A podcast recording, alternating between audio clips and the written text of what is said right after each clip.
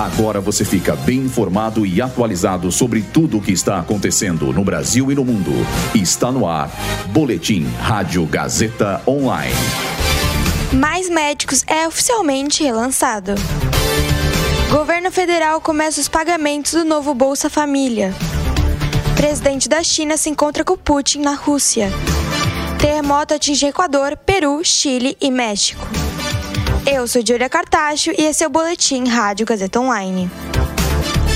O Mais Médicos, programa federal para preenchimento de vagas no SUS, foi oficialmente relançado. Criado em 2013, durante o governo de Dilma, o programa foi responsável por 100% da atenção primária em mais de 1.000 municípios e beneficiou mais de 60 milhões de brasileiros. Atualmente, o projeto conta com 18.000 vagas, sendo que 13.000 já estão sendo ocupados por profissionais da saúde. Porém, a iniciativa ainda conta com 5.000 postos desocupados. Segundo o governo federal, o investimento previsto para os Mais Médicos este ano conta em 712 milhões de reais. O governo federal começa hoje os pagamentos do novo Bolsa Família, com valor de R$ 670.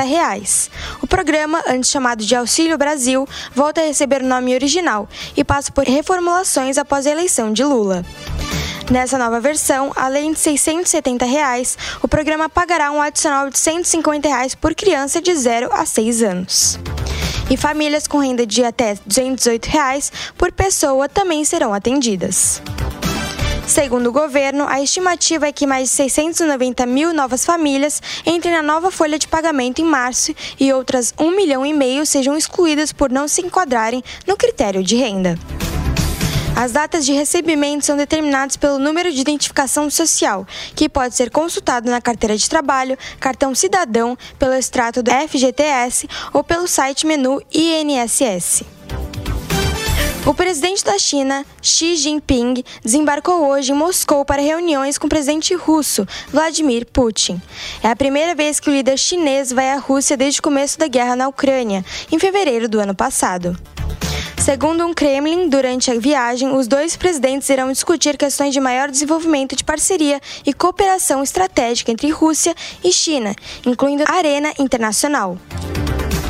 O governo chinês avalia a viagem como o primeiro passo na tentativa de liderar uma nova rodada de negociações de paz entre a Rússia e a Ucrânia. No último final de semana, o terremoto que teve início no Equador de abalo sísmico próximo a 7 pontos de magnitude, também atingiu o Peru, o Chile e o México. Até o fechamento desse boletim, os dados constaram 15 mortes na tragédia. Além disso, as autoridades equatorianas confirmaram 446 feridos entre os 4 países. Segundo o Instituto Oceanográfico e Antártico da Marinha do Equador, o tremor não reúne as condições necessárias para gerar um tsunami no Pacífico. O Ministério das Relações Exteriores no Brasil lamentou sobre as vítimas do desastre ambiental e oferece ajuda aos 4 países. Esse boletim contou com roteiro de Luísa Borgli e Júlia Lozano, suporte técnico de Ignácio Santiago, supervisão técnica de Roberto Vilela, supervisão pedagógica de Rogério Furlan, direção da Faculdade Casper Líbero, Marco Valle.